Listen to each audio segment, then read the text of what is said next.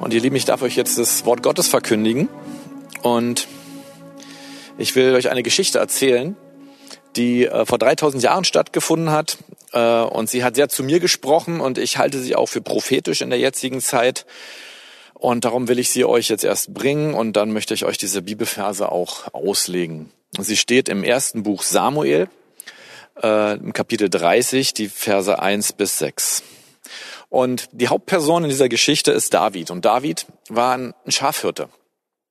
Er war bei den Schafen, er war nicht mal bei seiner Familie, weil er groß geworden ist und dann sprach Gott zu ihm und er wurde zum König berufen. Er sollte König werden. Und nun könnte man denken, das wird eine, wie ein Märchen, eine coole Geschichte mit einem Happy End. Aber der Weg dahin war ganz schön tough. Gott brachte David nun an den Hof des Königs Saul. Der sah allerdings, dass die Hand Gottes so auf David war, dass er eifersüchtig wurde. Und so musste David nicht nur vom Hof fliehen, er musste in ein anderes Land emigrieren. Und sein Herz brannte für Gott. Er hat ja nichts falsch gemacht. Und David tat nun auch noch etwas aus diesem Land, nämlich er auch aus der Entfernung her verteidigte er seine Heimat, sein Israel, er verteidigte es vor den Feinden des Herrn auch militärisch. Ihr Lieben, wir kämpfen heutzutage nicht militärisch als Christen. Unsere Feinde sind keine Menschen und wir kämpfen den Kampf des Glaubens, der Liebe, des Gebets und der Gnade des Erbarms. Bei David war es noch anders und trotzdem spricht diese Geschichte zu uns. Bei David mündete alles in einer Riesenschlacht. Und als David von dieser Schlacht wieder heimkam, kam ein großer, großer Schock. Denn die Stadt, in der er emigriert war und aus der alle seine Soldaten kamen und alle die, mit denen er Israel geholfen hatte, diese Stadt wurde niedergebrannt. Und nicht nur das, sondern die Familien von David, von, von all den anderen um ihn herum, die wurden entführt. Und obwohl David alles, was er wusste und für richtig hielt, tat, hat er anscheinend eines vergessen. Und dann lesen wir in, in dieser schweren Situation, auch für David, wir lesen folgenden Satz. 1. Samuel 30, Vers 6. Und David war sehr bedrängt, denn das Volk wollte ihn steinigen, weil die Seele des ganzen Volks erbittert war, jeder wegen seiner Söhne und wegen seiner Töchter. David aber stärkte sich in dem Herrn, seinem Gott. David hat sich von der Not nicht niederdrücken lassen sondern er hat das Richtige getan. Er hat Gott gesucht, er hat Gott gefragt. Und ich habe eben schon diesen Bibelvers aus seinem zweiten Chronik 13 und 14 genannt. Da sagt, Gott ist gleich. Wir müssen es schon richtig verstehen, diesen Text. Es ist nicht Gott, der Corona gesandt hat oder eine Pest sendet oder Heuschrecken. Äh, der tut es nicht aktiv. Und äh, wir lesen aber, dass in einer solchen Situation, einer Pest oder auch einer Grippevirus, dass das Suchen des Herrn die Lösung und die Heilung bringt. Deswegen lohnt es sich auch diesen Text hier von David anzugucken, um den Rest auch der Geschichte von David kurz zu machen. David suchte den Herrn. Und der Herr redete zu David. Und David konnte seine Familie wieder befreien. Und schon wenige Tage später passierte das, was Gott vor Jahren, Jahren, Jahren versprochen hatte, nämlich David wurde König von Juda. Und später dann sogar auch noch von Israel. Eine unlösbare Situation kann schnell eintreten, aber sie kann auch schnell wieder sich verändern. Und ich weiß nicht, wo du gerade stehst äh, mit, mit, mit Corona, ob du auf Kurzarbeit gegangen bist, ob du jetzt eine Hütte voller Kinder hast, weil sie nicht mehr zur Schule gehen dürfen, äh, ob es dir dadurch besser geht, ob es dir dadurch schlechter geht. Ich will dich ermutigen, weil auch der Text aus Chronikers uns sagt, lass uns diese Zeit nehmen und Gott in dieser Zeit suchen. Lass es eine Zeit machen, wo wir Gott fragen, was wir tun sollen. Ich glaube wirklich nicht, dass Corona eine Strafe Gottes ist. Das entspricht nicht meinem Gottesbild. Und deswegen bin ich sehr ermutigt, dass wir so oder so aus dieser Situation einen Segen machen können und dann Segen machen sollen sogar. Und, und das ist diese, so möchte ich diese Situation sehen. Wenn Gott bei David eine Situation so schnell wenden kann, dann kann das auch in deinem Leben.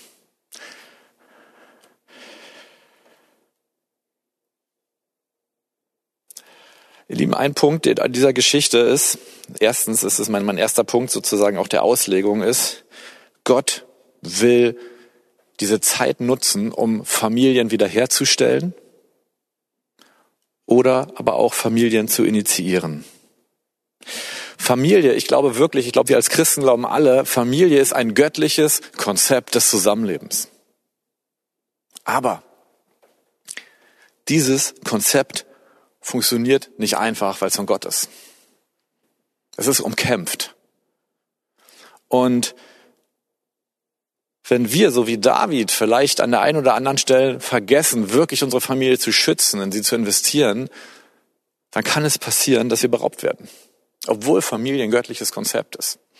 Und ich, ich möchte prophetisch in diese Zeit hinein sprechen. Und ich höre auch hier und da immer wieder tolle Geschichten, dass Gott in richtig übernatürlicher Art und Weise da, wo Familien kaputt waren, wo sie zerstört waren, wo er wieder neue Kommunikation bringt, wo er neu reinkommt, wo, wo er neue Dinge verbindet und wo neu Versöhnung stattfindet. Selbst, wir haben ganz liebe Freunde in Amerika und selbst die haben uns eine solche Geschichte erzählt, dass, dass Gott jetzt genau diese Zeit benutzt, um ihre Familie wiederherzustellen. Und ich möchte es auch den Singles sagen. Eigentlich ist es die Corona, die Rich ist eine suboptimale Singlezeit, denn Restaurants sind zu, Diskos sind zu, alles was Kultur ist, wo man andere Menschen kennenlernt, selbst Gemeinde, alles ist zu. Und ich glaube trotzdem, und das möchte ich aussprechen in Situationen, dass wenn du jetzt als Single zuhörst und sagst, ja schön, dass ihr alle eure Kinder zu Hause habt, schön, dass ihr äh, ich, ich möchte gerne erstmal einen Lebenspartner haben. Ich glaube, dass Gott auch in diese Situation bei dir hineinsprechen möchte und sagen möchte, denke nicht, dass diese Zeit jetzt eine Zeit ist, die du abwarten musst, wo du Opfer bist und danach geht's weiter, sondern ich glaube, dass Gott diese Zeit in Bezug auf Beziehung wirklich nutzen möchte.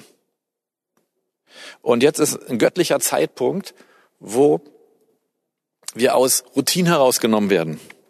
Jetzt ist ein Zeitpunkt, wo wir, wo wir, wo wir Zeit haben, anders zu reagieren, weil sowieso alles anders läuft. Und diesen Segen, dass Gott Familien wiederherstellt, weil es sein Konzept ist, diesen Segen möchte ich sehen in diesem Land. Und das ist ein ganz wesentlicher äh, Teil auch meiner Predigt. Und es wäre auch ein ganz wichtiger Teil für David gewesen. Bei all dem, was er sonst tat, seine Familie nicht zu vergessen, sondern für seine Familie da zu sein. Und das können wir lernen aus dieser Geschichte. Gott selbst ist eine perfekte Familie. Besteht aus dem Vater, aus dem Sohn und der Heilige Geist, der als Band der Liebe da drumrum ist und alles möglich macht. Und dieser Sohn Jesus, er ist in diese dreckige, er ist in diese kaputte, er ist in diese zerstörte Welt gekommen. Wo das Konzept Familie nicht mehr das Gehypteste ist, sage ich mal vorsichtig. Das Interessante ist sogar, die, die letzte Shell-Studie hat gesagt, dass der höchste Wert bei Teenagern und Jugendlichen Familie ist. Und gleichzeitig hat sie gezeigt, dass keine Generation weniger Zeit mit Familie verbringt als die Teenies und Jugendlichen der jetzigen Generation. Und wir können durch unser Gebet hier was verändern.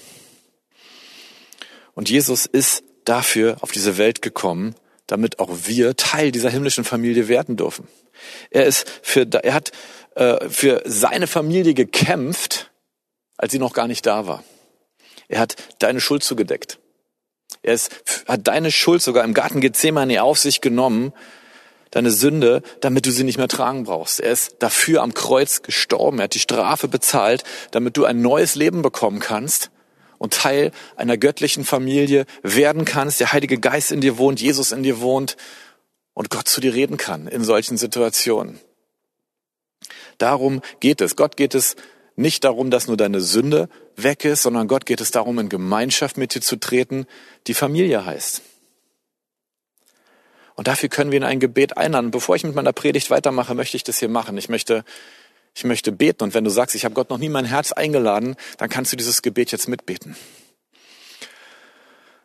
Lieber Herr Jesus, ich möchte Teil der göttlichen Familie werden. Ich möchte Gemeinschaft mit dir haben, die ich fühlen und spüren kann. Jesus, ich glaube, dass du all das, was mich daran hindert, dass du es weggenommen hast am Kreuz, dass ich durch dein Opfertod, dass ich durch deine Auferstehung dass ich ein Teil dieser Familie werden kann. Und so lade ich dich ein, Jesus, komm in mein Herz. Jesus, ich lade dich ein, sei mein Herr. Gib mir neues Leben als Kind Gottes. Im Namen Jesus. Amen. Ich habe noch einen zweiten Punkt und noch einen dritten Punkt. Der zweite Punkt ist, mache dich stark in Gott. Im 1. Samuel 30, Vers 6 steht so schön, David stärkte sich in dem Herrn, seinem Gott. Und David nahm sich nicht nur Zeit im Gebet, Gott die Anliegen zu bringen, die eigenen, sondern er hörte auch, was Gott sagte. Im 1. Samuel 30, Vers 8 lesen wir denn, da fragte David den Herrn und sprach, soll ich dieser Horde nachjagen? Werde ich sie einholen? Er sprach zu ihm, jage ihn nach, denn du wirst sie gewiss einholen und wirst gewiss Rettung schaffen. Wenn Gott zu dir redet, dann geht es um Rettung. Und es ist, das ist wunderbar. Manche haben, wie gesagt, mehr eine Zeit des Gebets, weil sie sehr alleine zu Hause sind. Andere haben weniger eine Zeit des Gebets, weil ihre Kinder jetzt den ganzen Tag zu Hause sind. Aber das sollte uns so oder so nicht hindern, in dieser Situation konkret Gott nach Ideen zu fragen, wen wir anrufen können, wem, mit wem wir Skypen, Zoom, FaceTime oder was auch immer können, bei wem wir uns melden können und wen wir einladen können in die Familie Gottes. Und ich habe noch einen dritten Punkt, denn die Antwort Gottes für, hatte für David einen sehr interessanten Nebeneffekt. Und den, den sollen wir hier auch berücksichtigen in diesem Prozess, durch den Gott mit David geht. Denn äh, David jagte seinen Feinden nicht nur seine Familie ab, sondern er machte eine große Beute dabei. Sein Anliegen war eigentlich nur das zu tun, was Gott wollte, und, und seinem Heimatland zu helfen, geschützt zu sein. Und durch diese Situation kam David nicht nur mit seiner Familie wieder, sondern er kam mit einer großen Beute wieder. Und ich möchte auch in, in deine Situation hineinsprechen, dass ich glaube, es ist eine Zeit, große Beute zu machen. Nicht indem wir anderen natürlich etwas klauen, nicht indem wir anderen etwas wegnehmen oder diese ungute Situation negativ ausnutzen, sondern indem wir Gott fragen, was er uns in dieser Situation sagt und es einfach tun. Und dadurch zu erleben, dass Gott einen riesen Segen aus dieser Situation macht. Im 1. Samuel 30, Vers 26 steht noch, als aber David nach Ziklag kam, sandte er von, Beut, von der Beute den Ältesten in Juda seinen Freunden und sprach, seht, da habt ihr ein Geschenk von der Beute der Feinde des Herrn. Ihr müsst wissen, diese Feinde, die, die Davids Stadt beraubt haben, die hatten auch das ganze Südland von Juda beraubt. Und er segnet nun die, die genauso beraubt waren wie er, dass sie genauso wieder einen Segen bekommen. Und, und hier will ich euch auch sagen und euch auch fragen und euch auch nochmal Danke sagen für das Missionsopfer, wo wir die schon gesegnet haben, die mehr Not haben in Italien. Ich will euch fragen, wo sind Situationen in deinem Leben, wo du andere segnen kannst, jetzt mit dem Segen, den Gott dir gegeben hat. Und es ganz bewusst zu tun, weil du weißt, Gott ist mit mir. Gott verschafft mir Rettung in dieser Zeit. Und diese Zeit ist nicht eine Zeit, die ich, die ich sozusagen, wo ich in eine Opferrolle gehe, wo ich als Opfer durchgehe, sondern es soll eine Zeit sein, wo wir als Segensempfänger und als Segensgebende hindurchgehen sollen in einer ganz besonderen Art und Weise. Und das war meine Auslegung von dem Text. Deswegen hat der Text mich sehr begeistert. Und ich möchte dich auch nach der Predigt, wenn der Livestream zu Ende ist, dich ermutigen, einfach zum Hörer zu greifen oder zum Computer oder was auch immer und einfach jemanden anzurufen, den du vorher nicht angerufen hast. Vielleicht sogar jemanden anzurufen, mit dem du im Clinch warst und zu sagen, meinst du nicht, wir können die Sache klären? Oder einfach dich bei jemandem zu melden, wo, wo einfach lange gar kein Kontakt da war, um zu sagen, hey, ich habe an dich gedacht, du bist mir wichtig geworden, ich will mich bei dir melden. Und wenn wir das machen, wenn wir neu den Fokus auf Familie legen, dann wird Corona für uns als Christen und für dieses Land ein riesen, riesen Segen. Und ich will jetzt zum Schluss nochmal beten. Die Band darf schon auf die Bühne kommen, denn wir wollen ja zusammen noch das Abendmahl nehmen. Äh, also zusammen heißt ihr am Bildschirm mit einem guten Corona-Saver dazwischen. Und äh, ich werde es nicht mit der Band nehmen, sondern ich werde es hier aber sozusagen stellvertretend mit dir machen. Und mich bewegt der Gedanke zu wissen, dass überall an dem Bildschirm jetzt Menschen sitzen, die zur gleichen Zeit dieses Bekenntnis abgeben, dass nämlich Jesus in die Welt gekommen ist. Und dass, dass sein Leib, dass er zerbrochen wurde. Nicht, weil Jesus was falsch gemacht hat, Jesus war ohne Fehler, sondern sein Leib wurde zerbrochen, damit wir wieder Heilung erfahren, als Leib Christi, aber auch als Leib im Kleinen deiner Familie und auch an deinem Körper und auch als Land, dass wir Heilung erfahren von Corona. Und in der Nacht, in der Jesus verraten wurde, nahm er genauso das Brot und er dankte und brach es und gab es seinen Jüngern und sprach, dies ist mein Leib, der für euch gegeben wurde. Lass uns das jetzt konkret machen. Lass uns das an dem Bildschirm machen. Wenn du kein Brot da hast, nimm, nimm Cracker, nimm, nimm Gummibärchen. Es geht um dieses Bekenntnis, dass wir sagen, wir nehmen Jesus, wir nehmen seinen Leib in uns auf. Er soll in uns wohnen. Christi Leib für dich gebrochen.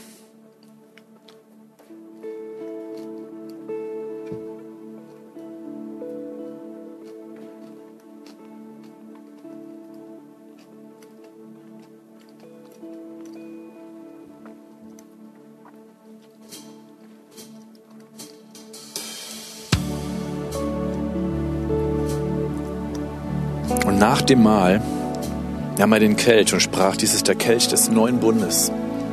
So oft ihr daraus trinkt, verkündigt ihr den Tod des Herrn, bis er kommt in Ewigkeit.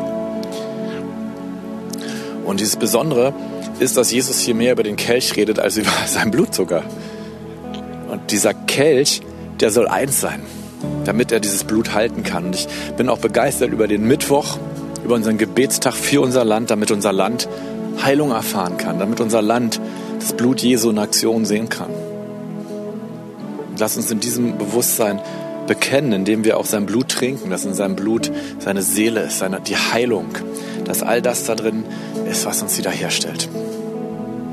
Danke, Jesus, dass du dein Blut für uns gegeben hast und dass, dass wir eins sein dürfen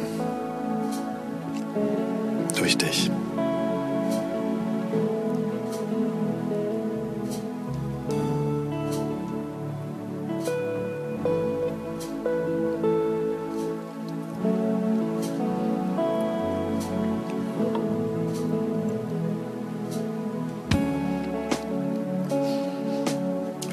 Christen das Abendmahl zusammen gefeiert haben, dann sind während des Abendmahls Heilung passiert. Menschen sind gesund geworden.